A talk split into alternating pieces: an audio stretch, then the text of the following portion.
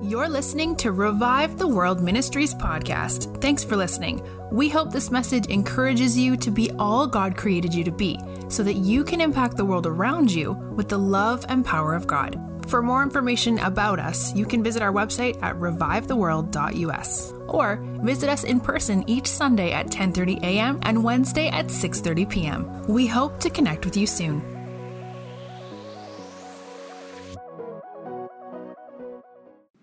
Love the things we sing because they're actually declarations that set us up for opportunity to live out of the place of what we sing. Sometimes uh, Sunday morning songs don't go further than Sunday morning, right? But when we realize they're actually declaring the goodness of God or whatever, you know, that you, you chase me down with your love, that it actually brings my mind into alignment with the nature of God and gives me the opportunity to live out of that nature that He planned for me to have before the foundation of the world. Everything Jesus is doing, everything the Father is doing, the pursuit after us, the, the songs that we sing, the things that we read, it's like he, He's constantly wooing us into this place of intimacy that says, you know, He's like, I've got way more for you. I've got way more for you. Come on. Just ever, and it's not a condemning or a guilt trip or you know he's not like trying to manipulate. He doesn't have any of that within his nature. It's actually not even possible. It's impossible for him to do any of the things that other people have done to try to or get us to do things sometime in our life even in our christian life. He just doesn't work like that. So i apologize for anybody that's seen a, a, misrepresentation of what, what God looks like, of who Jesus is. And with that today, I believe, and I know Paul said, the Apostle Paul said in 1 Corinthians 2, he was speaking to the church at Corinth, and he said that I come before you not knowing anything but Christ and Him crucified, and I came to you with fear and trembling, not with persuasive words of man's wisdom. And I'm going to approach a topic today that that's, that's literally how I feel. Um, and, and it's because I never want, for one, I know that I can't make God look bad, right? I'm not like big enough, powerful enough. I know I could be a misrepresentation of his heart, though. I can't, I can't tarnish his image because Jesus is, is his image, and you just can't go back and do anything to that, right? He, he's so. Uh, but with that said, I also don't ever want to be. It's not. That's never should be an excuse in my life to just live any way that I want. I say those. I preface it with that because I know who God is. The things that I say to you, it comes out of my current knowledge, which is like minute and very small in my little bitty brain, it comes out of my current knowledge and revelation, revelation knowledge of who, of who the Father is. And I always want to do um, a good job, always want to do well in representing his heart. So we'll address the topic today of I'll, I'll tell you in a minute. First, I want you to do something. Is anybody, or anybody that has physical pain in their body right now, I want you to stand to your feet. If you hurt physically anywhere in your body, I want you to stand up. Quick, we don't, I don't have a, a ton of time, and, and Jesus is going to work quick. That's it. Nobody else hurting physically. Physical pain in your body currently. No one else. That's fine if it's not. I was just going to give you a minute. There's always the slow responder, right? Or the no responder, and then later on they come up to you and you're like, oh, yeah, by the way, that's only awful when nobody stands up. so, so the people that are around, you know what? Let's do this and then later on you can you write it on a card or whatever you had or what was going on and just i want you all to pray with me you're, you're the prayer team holy spirit's going to orchestrate all this but you guys are the, are the prayer team if there's um there's any other conditions in the room we're, our expectation is for them to be healed too, if, even if it's not physical pain. Yeah, why don't you go ahead and stand up if you've got another condition in your body that needs healed physically? Our expectation will be for that to be healed also. I, I'm standing. I have, I have pain.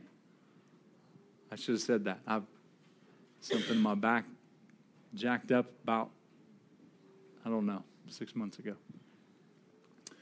So, Holy Spirit, come. Help me pray. Holy Spirit, come with healing. Yeah, thank you for your angels that are already here bringing healing. Thank you. yeah, thank you. Thank you for what you're doing.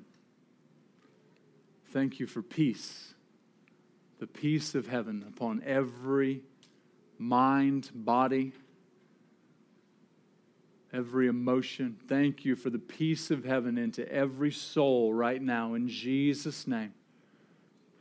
I just we we together speak peace over you as heaven releases it in the name of Jesus. Every condition. Thank you for healing every condition. Thank you for every bit of pain being healed right now in Jesus' name. Thank you for every symptom leaving in Jesus' name.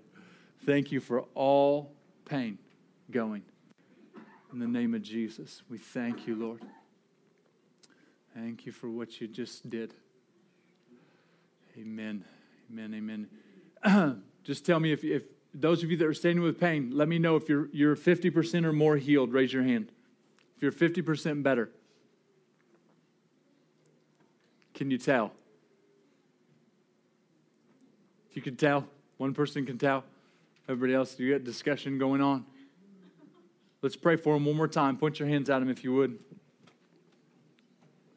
So, Jesus, thank you for being healer right now in this situation. We thank you for bringing everything that you paid for. Thank you, Holy Spirit, for reinforcing it. We command all pain leave in Jesus' name. Every bit of sickness, every symptom, anything that's plaguing any body in here, we command to be healed right now in the name of Jesus. We thank you, Father, by the authority of Jesus, every single person be whole in Jesus' name. Thank you, Lord. All right, check it again.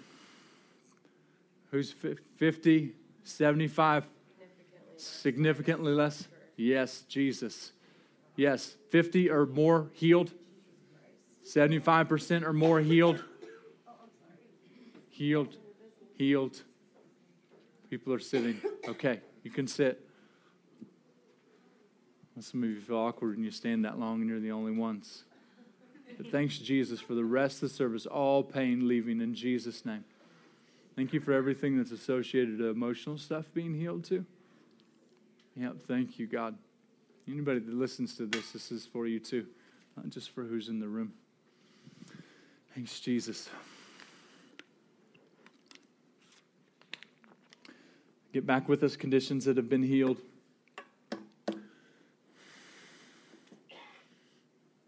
God wants you to be whole. Every part of you. Every part.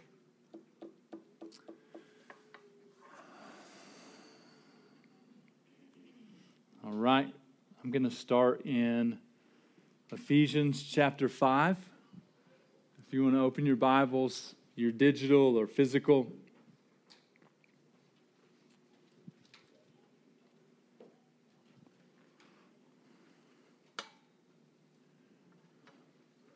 I believe the Father is redefining holiness in the church.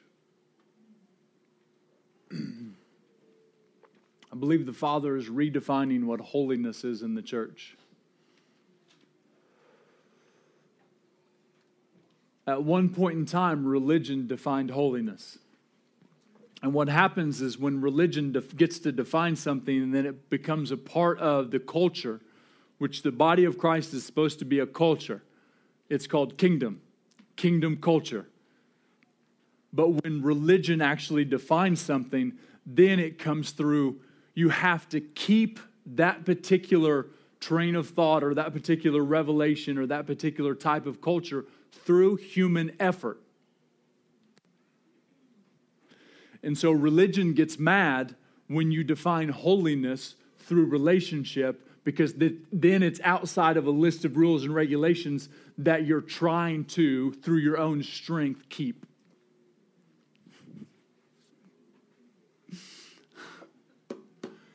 I'm going to read some of this to you. And the, these, are, these are passages that I have dodged sharing in any sermon that I preach. I'm just going to be honest with you. I walked through religion through the early part of my Christianity, and, and, and I believe that it set, if anything good came out of it, it set a parameter, uh, a restriction on some of my behavior that actually kept me out of the places that I came from. If there was something good that came out of it. But I realized in the midst of the religion that I lived out of that people got hurt, even my own wife because I had an attitude of holiness, but actually it was that, that thing that the Bible says that it's the, the resemblance of godliness, but denying its power. We often use that about healing or signs and wonders. But what if that passage was actually it was a form of godliness through religion that says I am holy, but doesn't live out of the relationship with the Holy One that causes me to live out of my new nature, which is already holy. And so I lived out of that for years of my Christianity because I didn't know my identity. I didn't know who I was as a son. And so the only thing that I had was this list of rules. I thought I should keep this. I, I need to do this. I need to do better. I need to try harder.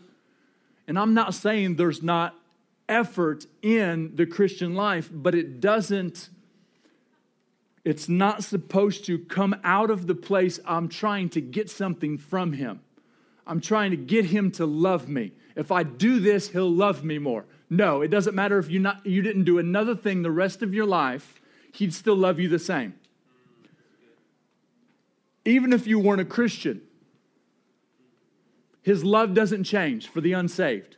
It isn't like he loves me more than he does for the person that's out there bad right now, selling dope or, or the CEO that's scamming his company or the, the wife or the husband that's, that's cheating, uh, whatever it is. It, it, he, doesn't, he doesn't love the Christian more than he loves the unsaved.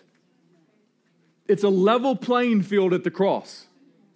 Anybody get, uh, my life is an example of that. Anybody can come to Jesus. He draws them, opens our eyes. I mean, He provides everything. But then, if we go into religion, I think that I can actually earn something from Him. So when I would mess up, when I was in religion, I thought I need to go pray for somebody. I need to go give a prophetic word. I need to see somebody healed. I need to. I need to, because I thought I had to earn my way back into God's good graces. I thought I had to do something to be someone. When he actually says it's backwards. When you learn to be the someone that I created you be, and then you do from that place, and it's not to earn something, but it's actually living out of everything that I sent my son to pay for. So, what's true holiness look like? Because we always re, not I don't want to make a blanket statement like that. We often relate when we think of holy, some of you might think of church that you used to go to, right? The holiness movement. I like what they're thinking, right? But when most of us that have been in church very long or even have known Christians, when we think of holiness, we think of behavior, right? Don't do this, do that. Don't do that, do this. Why are you doing that? You should be doing this. It always points to behavior. But as we've continually said over the last several weeks, is that God doesn't actually look at behavior. He, he doesn't, sorry, He separates the person and the behavior. He doesn't relate you and I to our behavior. My identity doesn't come from what I do, my identity comes from who He is. My identity comes from what he already paid for me to be.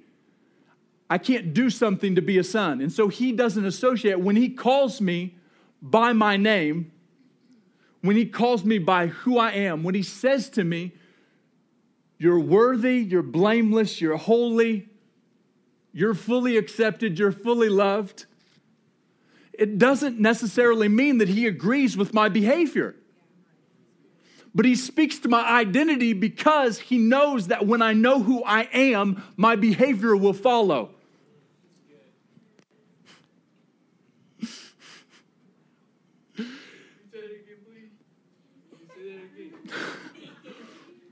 when I know who I am, my behavior will follow.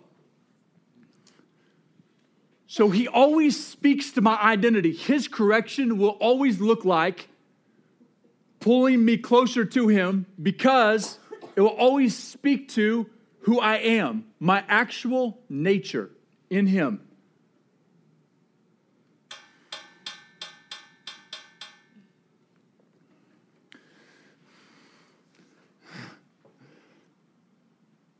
So don't get up and leave when I read these passages. Give me an opportunity, give us an opportunity to actually articulate what I believe God is doing in the body of Christ now worldwide.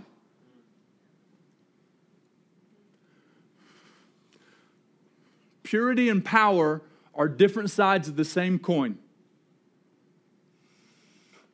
and neither one of them can come from me. All of them have to come from Him, me in Him. Apart from Him, I can't do anything. Apart from Him, you, you wouldn't be clapping for me.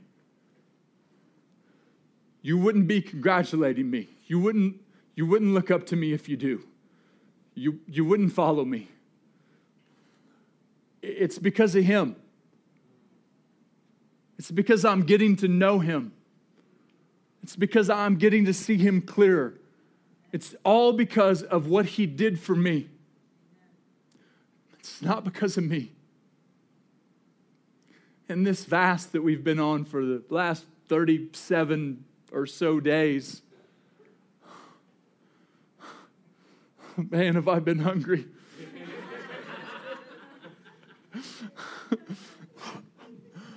a quarter of the man I was physically.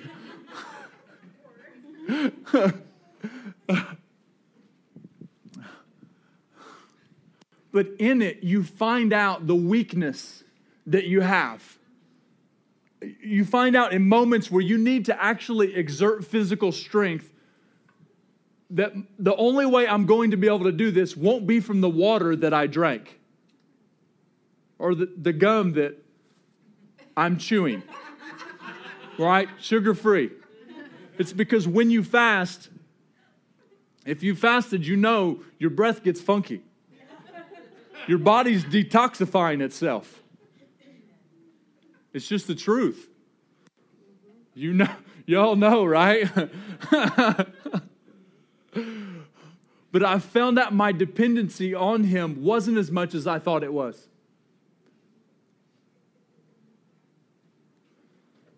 in my weakness, I find his strength.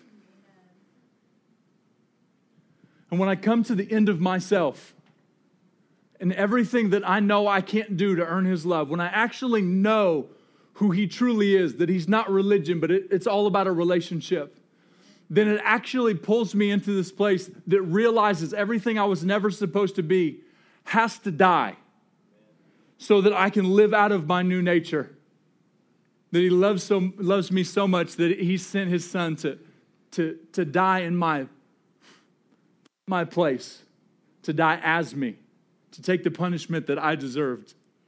And then I get to be a co heir with Jesus.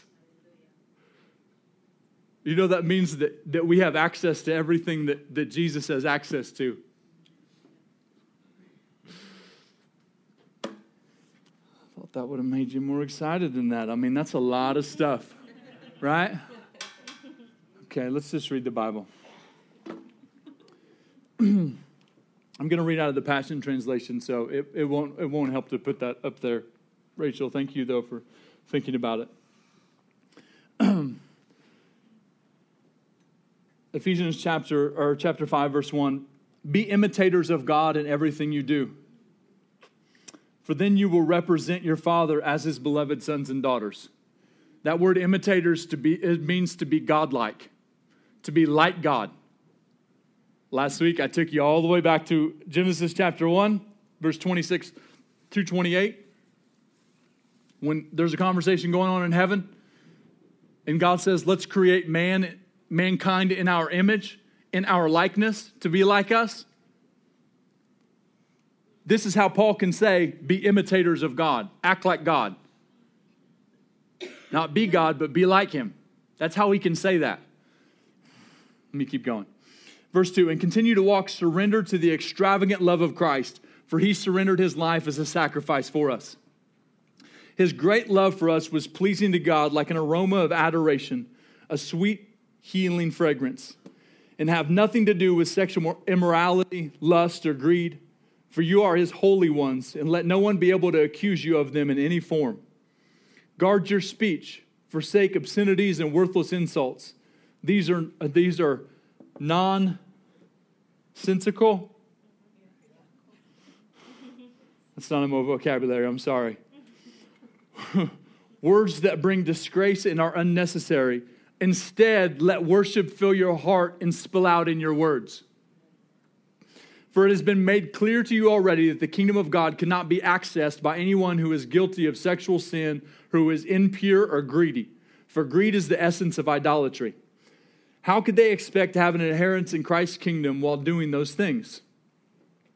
Don't be fooled by those who speak empty words and, de- and de- deceptive teachings, telling you otherwise.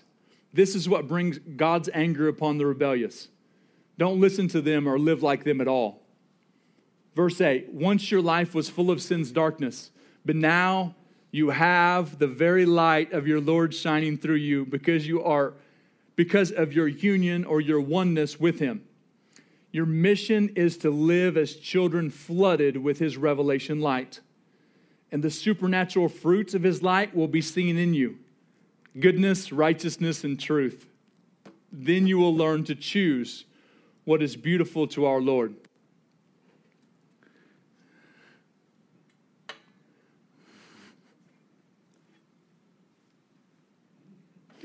No one's excited about that, are they?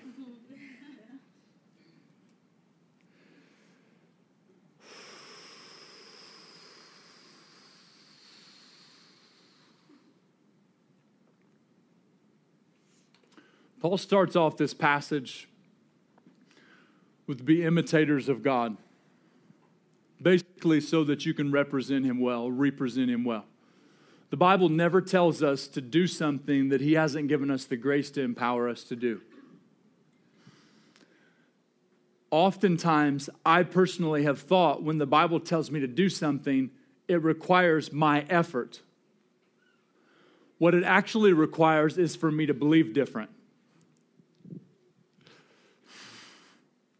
So, what if? Everything, I can go through more passages. These are all New Testament scriptures, all New Testament scriptures in different, uh, uh, different books of the Bible to the New Testament church. And so, all of these passages are to Christians, every one of them. He's not talking about any unbeliever. You can't go out there and use this on them. It's to the church because the church didn't know. This is Paul's one and only letter to the church at, at, at Ephesus. And so they'd come to know Jesus, but they needed some things that would point them to who, that, that, who they weren't. So, what if all the lists of things, I can go through lists of things that there's probably some of you in this room that still do. My goal isn't to point out something that's wrong with your life, but actually point you to who you are and point you away from who you aren't. What if all the lists in the New Testament were actually pointing us away from who we're not? That's why he said, You once were darkness. All these things are done in darkness. This used to be your life. Now it's not. He's pointing them away from the darkness in their life because they don't know any better. They, they don't know. Even in Galatians, Paul says the law was good. It became a tutor to me to point me to Jesus that I needed him. But once I went, once I came to Jesus and came into a relationship with him, it showed me that I didn't need the law. Why wouldn't I need the law? Because I still need to live out of the principles of that law. The laws are now written in my heart. Not the man made Levitical law, the commandments. And even some of the things were good moral things that came out of Levitical law. There were good things not to do. They took it way too far. Yeah, absolutely. That's what happens when man gets involved with the things of God. But now those things are written on my heart. And if that, this is what it means. Jesus said, Love God with everything you've got and love your neighbor as yourself. If you'll do this, the whole law will be summed up. Because you won't hurt, cheat, murder, lie, steal, right? You, he's pointing them to their new nature. When I live out of my nature, let me read another passage to you. This may not make you feel better immediately, but I'm going to get there, I promise. We're going to mm, just follow, just follow for a few more. 1 Peter 1, verse 13. Hmm, okay. 1 Peter 1, chapter, yeah, 1 Peter 1, verse 13. Me,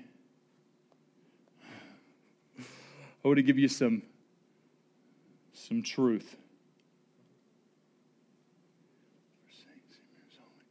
Okay.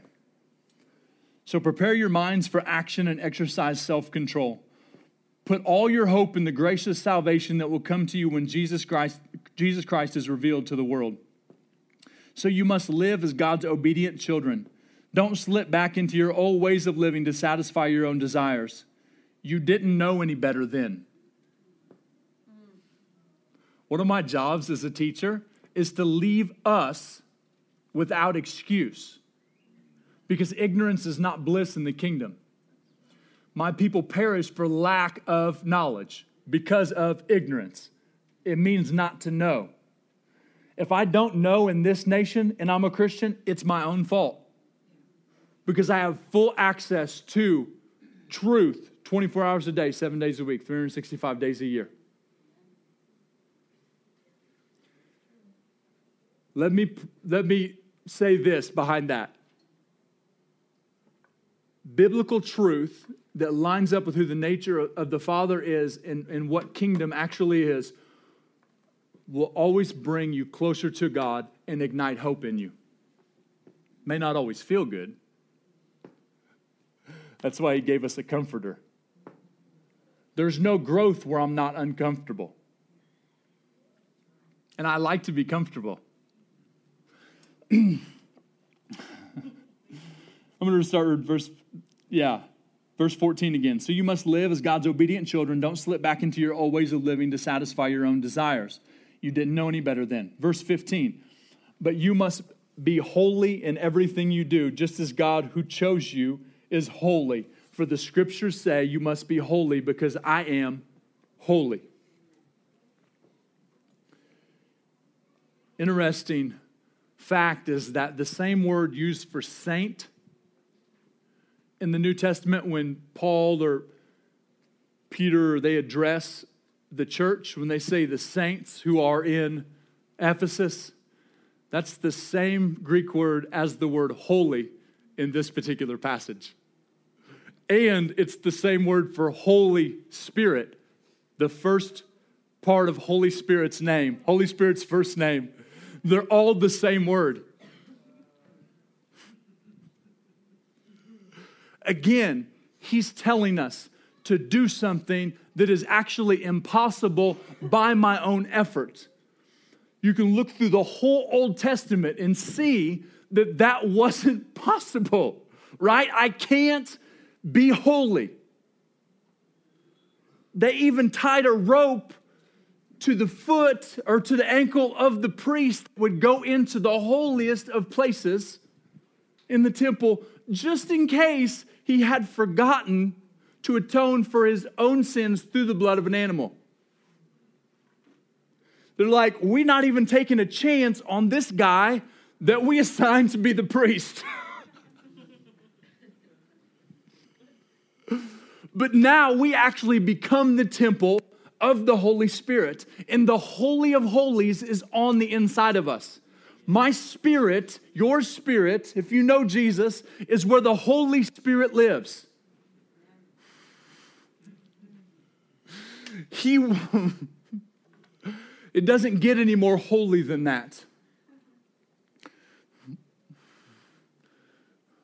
Let me point you back to Jesus. Because some of you may think, I don't feel holy. And that's okay.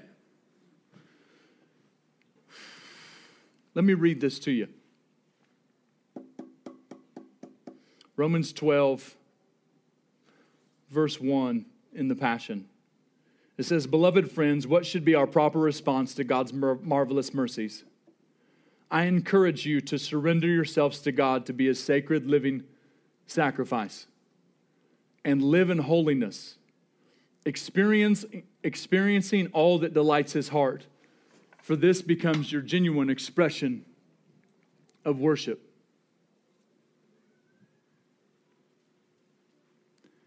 Live in holiness, which now becomes your genuine expression of worship. Sometimes we've turned worship into an event or a concert or something where we come listen to amazing musicians and amazing vocalists. And we, and we leave worship in a place of where music was at. But if you look at the conversation that Jesus has with the Samaritan woman, that he wasn't even supposed to be talking to because he was a Jew, he had crossed all types of lines. And the Samaritan woman mentions that. Why are you asking me for a drink of water? This is all in John chapter 4 if you'd like to read it for yourself. Why are you asking me for a drink of water when you being Jew, a Jew, me being a Samaritan? Jesus bypasses that question. And he continues on in the conversation for a few different reasons. And one of them is because he's showing before the cross even happens that it's a new day. But he says this amazing thing to her, right? When she starts asking about worship, and she says, Our forefathers say that you're supposed to worship here, but you Jews say that you're supposed to worship in Jerusalem. And Jesus says, The time is coming when you'll neither worship there or in Jerusalem. Because true worshipers worship God in spirit and in truth. Because God is spirit, and he must be worshiped in spirit and in truth. Two times, John chapter 15, John chapter 16, one in each, each chapter, the Holy Spirit is called the Spirit of truth. I've had this question in my mind. I had this encounter with Jesus, and he tells me, He says, I'm inviting you into this is your new assignment. I'm inviting you into this new assignment. It's for your life to be worship to me in every area. I'm like, Jesus, that sounds amazing, but I don't know what it means. And I had already been asking him the question, according to this verse, of what does it actually mean to worship in spirit and in truth? Because as spiritual and amazing as that has sounded to me over the last however many years that I've read that passage, is that I didn't honestly know how to live that out. I thought I had an idea of what it looked like, but I didn't. And so I'm asking them this question. I'm asking Jesus this question What's it look like to worship in spirit and in truth? And then I have that encounter with him, and he tells me that he's inviting me into this place for my whole life to express worship to him. And I thought, this is amazing. I feel like we're getting closer.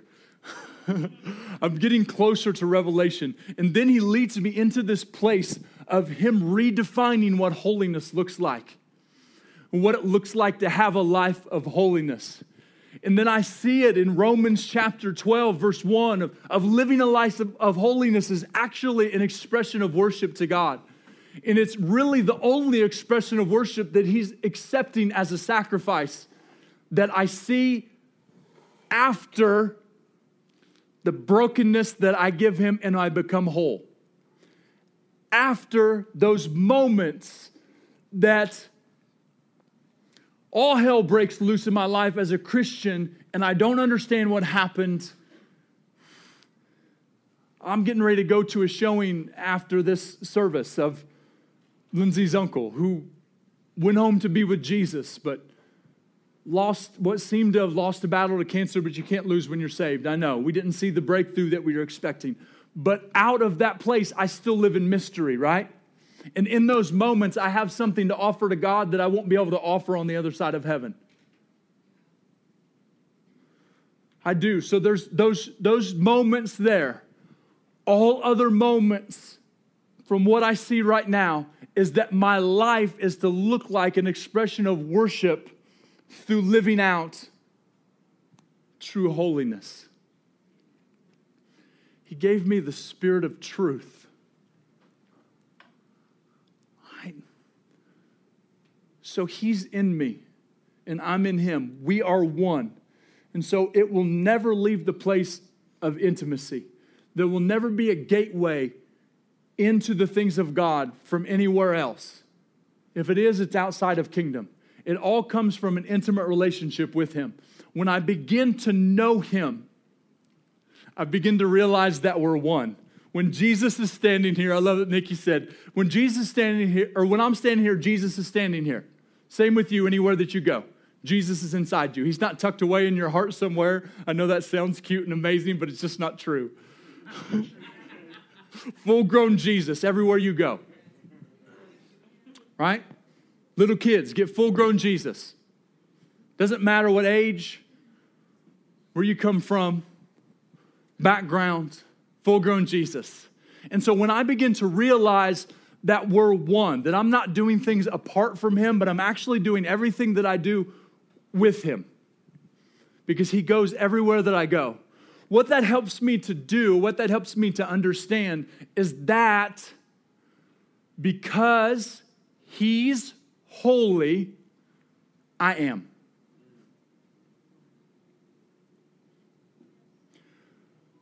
Because of the holiness of Jesus, who's seated at the right hand of the Father. That's how we know there's nothing left to accomplish. He's sitting down. Jesus never sit down on the job. And I'm seated with him in heavenly places in Christ. Ephesians 2 6. So that means that I don't have to do anything else either for what he already paid for. I'm not saying that there isn't evangelism to do and, and, and nations to be won and all those things, but I do it from that place of resting in Jesus and his finished work, not through what I'm going to accomplish. I have built things in my own effort since I've been in ministry. And when I build them in my own effort, I must maintain them in my own strength, which leads to burnout and all types of bad things if you let it go too far. Hmm. So picture this. Are you, are, is, this, is this making sense to you? Don't, don't nod for my benefit. I really want to, you know, I really want to know because it's. Love you, man. Thank you so much. That was great. Ah, oh, thank you, Stephen.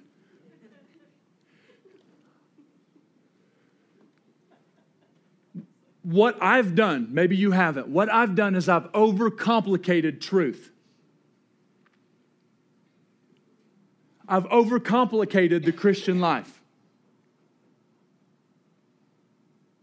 The next verse in Romans 12 that you've heard me, if you've been here very long, verse 2 of Romans 12, I, have said, I've repeated hundreds of times. Don't be conformed to this world, but be transformed by the renewing of your mind. And so, everything in the Christian life, when it starts in intimacy with the relationship with Jesus, when I actually truly surrender this little bitty life to Him, is that it's about me changing the way that I think. Because in my spirit is the Holy Spirit. It's completely sanctified. I'll never be more saved than the moment I said yes to Jesus. But then my soul needs to be submitted, where my mind, my will, and my emotions are. My soul needs to be submitted to my spirit man and ultimately the Holy Spirit, and then my body also, so that there's a renewing of my mind, my emotions, and my will into the will that He always created me to walk out of. Look at Jesus' life. Let me say this first. My new nature, our new nature, is love. You can't be more holy than love because love is holy. Capital L. God is love, and God is holy. My new nature is love because it tells me to be like God. I was created in His image, in His likeness. So that means that I was created in the image of love. When I live out of my new nature, I'm expressing love in every area of my life. When I do that, I'm actually expressing holiness in every area of my life because love doesn't sin, because sin can't be a part of love. Sin doesn't exist where love is and you and I are seated where love is. And so now it actually it causes I have to try to be bad when I know better. And that's why these letters were sent to the churches.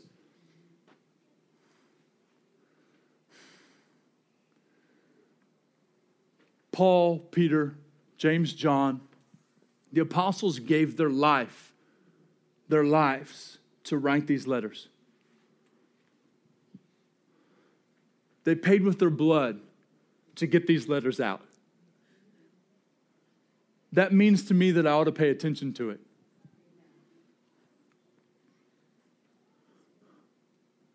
And so that's why they their love for the church, the body of Christ, was second to none.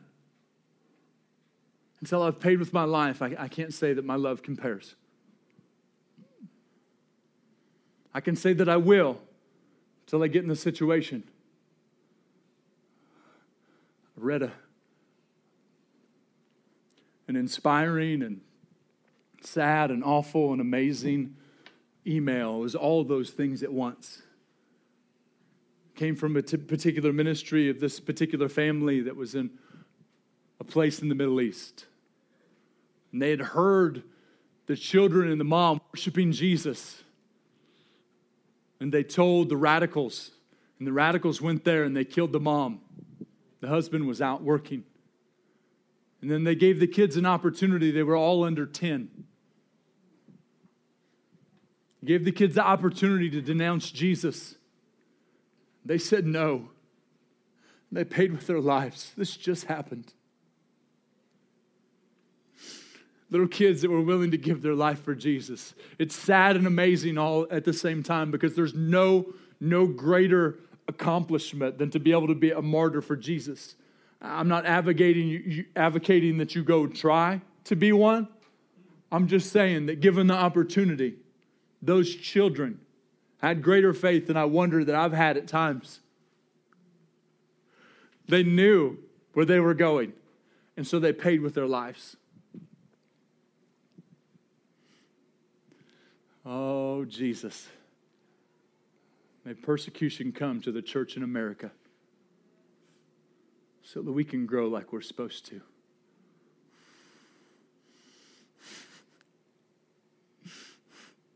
I don't have to ask for it to happen, it's going to. Where will I be then, right? Those are real questions that I've asked myself. Where would I be in a position like that? I know that's sobering, but I think that's a good reality. So if I look at the G, I uh, look at the life of Jesus, he's my example and he was willing to pay with his. What if I begin to be a true expression of worshiping in spirit and in truth in every area of my life simply because I live out of intimacy, which helps me see who I really am because I see who He really is. And then I begin to walk out of oneness with Him, and it actually causes my whole life to be an expression of worship. And then holiness begins to actually attract messy people to me because I have who they need. I mean, look at Jesus' life. Look at Jesus' life. He winds up in these situations, whether he runs into the people or they run into him or they're brought to him the prostitute, the adulterous woman, the tax collectors, the lepers, the worst of society are brought to Jesus or they find Jesus somehow, right? Not by chance. What if the holiness that he lived out of, the purity and the love and the power actually caused those people to be drawn to Jesus? When they might have thought they were coming to him to get something, but he actually gave them an opportunity to be someone. The woman with the issue of blood, she comes out of hiding where she's not supposed to be in public she can be killed for it, but she's willing to approach Jesus. Is she willing to approach Jesus because of the holiness or the love actually caused her to feel safe in a society that would have killed her for being in public?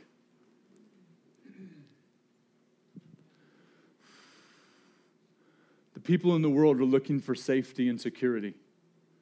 They're looking for a safe place. We have safe haven places. I'm glad they're, they're in our society. It's important to have. What if every one of us were created to be a safe haven? And walking as an expression of worship in spirit and in truth is when people will actually feel the safety and security that this woman and the other people that approached Jesus felt so that they could become who God created them to be. You and I got something that was free to be someone that will cost me something that isn't even close to what it cost Jesus.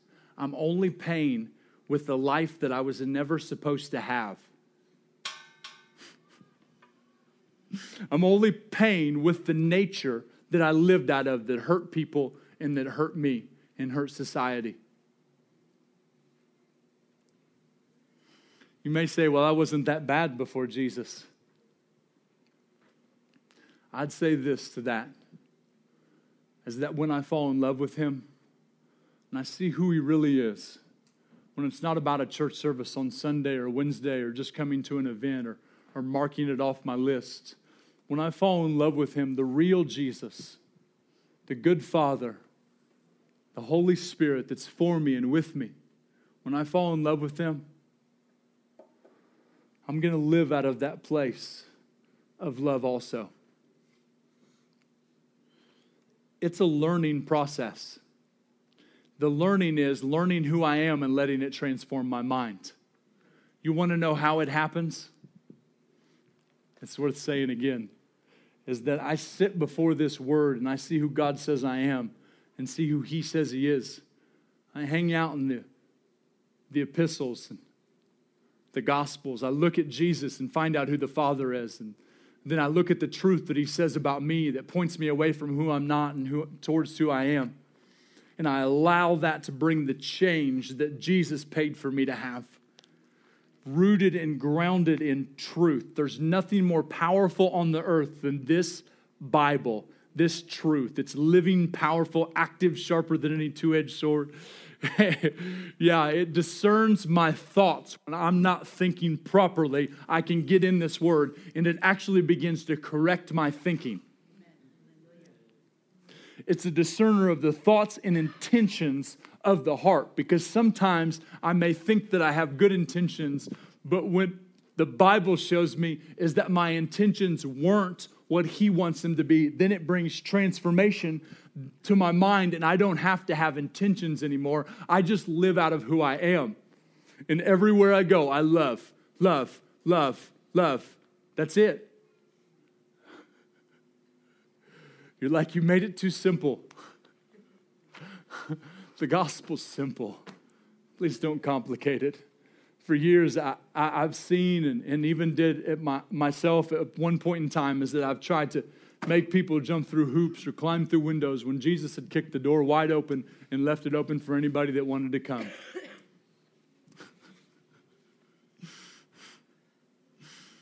so, what's in your life that Jesus is telling you that's not supposed to be there? It's all a part of your old nature. I love what Dan, Dan, Dan Mohler says. You're just boasting in who you're, who you're not, boasting in who you were never created to be. And so when I see those issues in my life, and during this fast, I've seen all kinds of stuff that have come up out of my soul, and it's been amazing, but it didn't always feel good. And so I allow Holy Spirit, like David said, King David, you search my heart. I don't need to go digging around in there. I never come out feeling good on the other side of introspection. Because most oftentimes when I'm being introspective, I'm actually being, I'm comparing myself to someone else besides Jesus. And so I allow Holy Spirit to search my heart, and then He convicts me of whatever's necessary in that moment if you just said, Well, he hasn't convicted me of that yet, and you knew what it was in your mind, I'd venture to guess that he's already convicted you of it multiple times and you quit listening. I've been there, right? I'm like, I don't want to listen to that anymore. I know this is wrong, but I'm going to do it anyway because it feels good.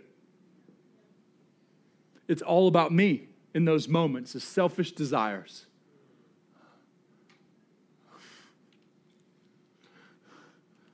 And I just went with the Father once. I want us to walk in who we were created to be. I can't preach you into it or teach you into it. I can't force you into it. But I will tell you this is that I'm in it with you. Every day. I feel uncomfortable when people brag on me in public still. What Owen said about my life is because it's a, uh, it's a pursuit of, of, of love and, and truth. And the only reason it's a pursuit of love and truth is because others that have gone on before me have given me examples of what it looks like, and they're still fathering me and mothering me. I still have people that are mentoring me and pouring into my life. Don't believe for one second that I figured any of this out all by myself.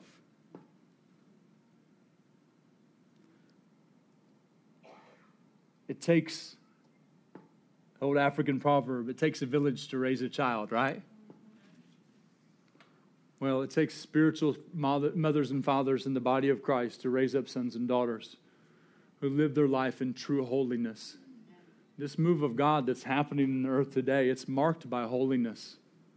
It really is. Just don't ever let your mind go back into that place of it's about the list of things that I need to keep. It's always going to be about living out of who you're created to be. And you're created to be holy. He's holy. Let me read this prophetic word to you, and then I'm gonna um, I'm gonna wrap up with prayer. This prophetic word was spoken on Wednesday, was this past Wednesday night, which helped shift me to what I felt like God was doing.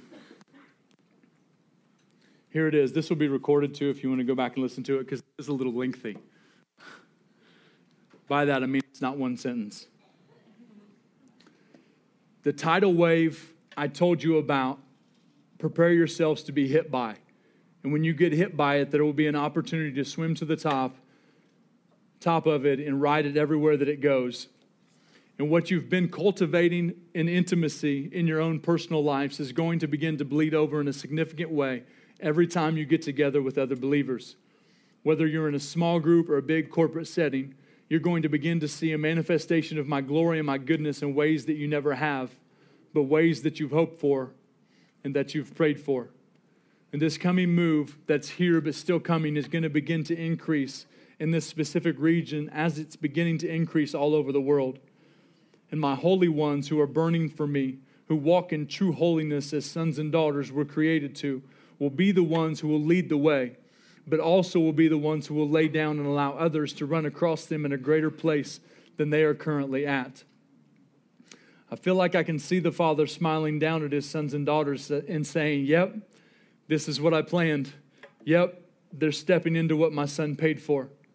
And I can see the great cloud of witnesses surrounded around the throne room with angels peering into with angels peering into what the great cloud of witnesses were looking at. And it was like they were saying, Yes, they're getting it. They're getting it. I feel like this, I feel like there's a new release of mercy in the body of Christ. And, and it says in James that mercy triumphs over judgment. This new release is going to give us eyes of mercy and it's going to show, show us mercy isn't a feeling, but it's actually an action. And it's going to triumph over the judgment the world has put on people and the judgment Christians have put on other Christians and the world has put on Christians and vice versa. And it's going to begin to take over the hearts of all those that are laid down for Him and are sacrificing themselves for Him. And because of it, there is going to be a greater transition from the way people see God to seeing God as a good Father and that He's not after them to punish them, but chasing them down with His love because He wants to see all of us being everything He planned we would be. If you would stand with me and we're going to pray. Thanks for being patient with me while I was talking out that truth.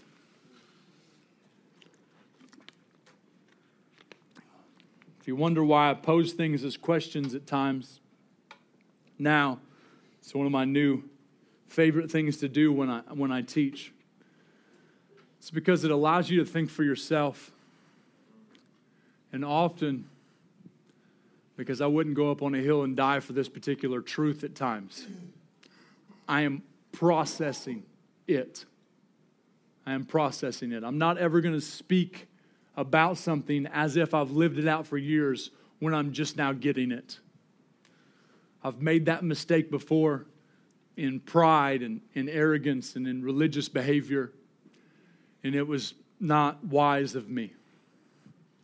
And so now empowerment says that you get to think for yourself because when you and I became Christians, Jesus didn't tell you to bend over and dump your brains out. Right? Need to digest truth and allow it to change me. Not necessarily take every person that speaks to me about truth for their word, but let it cause me to get into the word and sit before it. This is what I pray. I pray that our new worship, a part of our new worship, other than what I talked about today, would be sitting before the Word. It will be less about listening to music, even though I love it. You can listen to music and sit before the Word at the same time. But for me personally, I've leaned on worship to actually worship at times in my private time.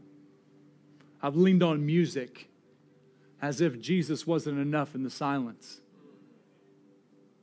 I needed something going. I don't want to need anything but Him. And I know in Him I'm whole. I know the truth of what that says, but it's still changing me, right? It's still transforming me. My greatest transformation is always going to come out of that place of sitting with Him. Just sitting with Him. Just sitting. Just sitting. Just being. Not trying to get something. Not praying petition prayers. There's a time and place for that. But just being. Because what's more important than my monologue to God in my prayer time? It's me sitting before Him, realizing who I already am and then my life is going to impact far more lives than the prayers that I was getting ready to pray. You may not 100% agree with that, and that's okay. But I will say this if I don't pray from a place of knowing who I am, which I've done many times,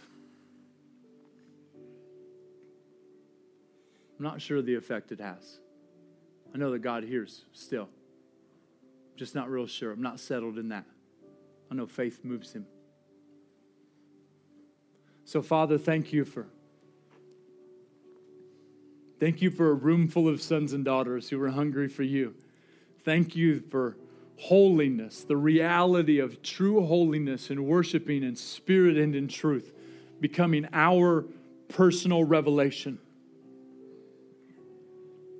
That you'd break down strongholds, destroy lies, things that, that religion has taught us, that you would uproot that stuff out of us.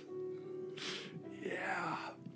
Yeah, that we would unlearn all the things that you never wanted us to learn and that we would sit before you,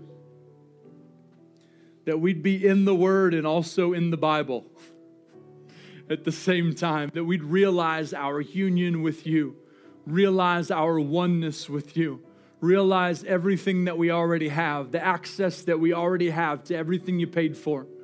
And that you'd show us in the word so that it transforms our minds, and that we get the opportunity to disciple others, train up others in the same truth, so that everything that you're pouring out on the earth that we'll get to not only be a part of it but we'll get to see it sustained as long as we are on the planet.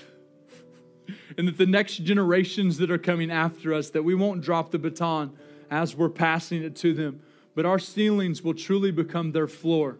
And they'll step into everything that we weren't able to in our lifetimes and that we'll see them go further and faster than we ever could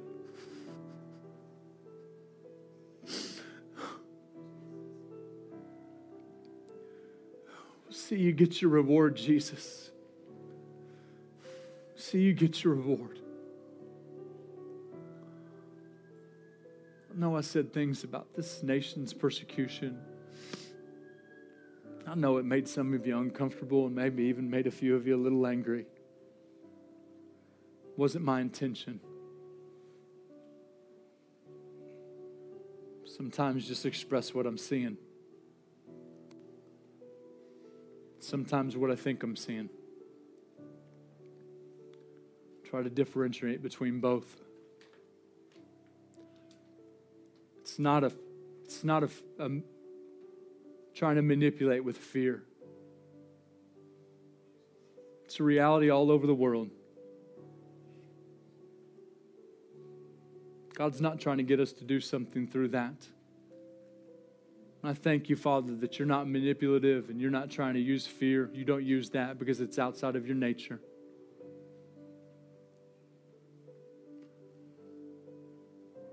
But when you speak truth to us, if we get afraid, just need to get back in love. So I thank you for teaching us that. I thank you that there's no condemnation, no shame, no guilt anywhere in, in this room on any person at whatever place they are at in their walk currently. If they're making choices that today they realize they weren't supposed to, or they've been making only bad choices, or just a few, or just the one over and over, whatever it is, wherever they're at, I thank you that Jesus, you're holding out your hand with love in your eyes, mercy in your voice and you're inviting every one of us into a greater reality that you paid for us to live out of. I thank you. I bless every person's process, wherever they're at in their walk, wherever they're at in their maturity, wherever they're at in their growth. I bless it right now in Jesus' name. I say, God, just pour out more on them. Pour out more on them. Pour out more on them. Yeah, pour out more peace upon every situation, every family, everything that's going on in your life. We bless you. Yeah. We just encourage you that you were made for this. You were made to run in this. You were made to be a world changer. You were made to be, tra- to be a transformer of, of culture, one person at a time. You were made to look just like Jesus. You were made to do the stuff. You were made for kingdom life. You were made for this. And He's given you everything you need to live out of that place. just a reminder that He loves you because He loves you, because He loves you. Just want to reinforce that. No matter what's going on in your life right now, doesn't change His love for you. Doesn't change the way He, he feels about you. And I'll tell you this is that He'll never change His mind about you. Not going to do it. That's good news. That's what we call good news. So thanks, Jesus, that you're in this with us in the process. In Jesus' name. Amen. If the prayer team come, if you guys need prayer for anything, we want to pray for you. Please don't leave before you get prayer. If you don't need prayer, we'd ask that you introduce yourself to somebody that you never met before. Just to, we're all about relationship. We're all about getting to know one another. That's what healthy family looks like. All right. So bless you guys. We love you. Thanks for listening to Revive the World Ministries podcast. Join us each week for another message and listen to past messages by visiting us online at revivetheworld.us.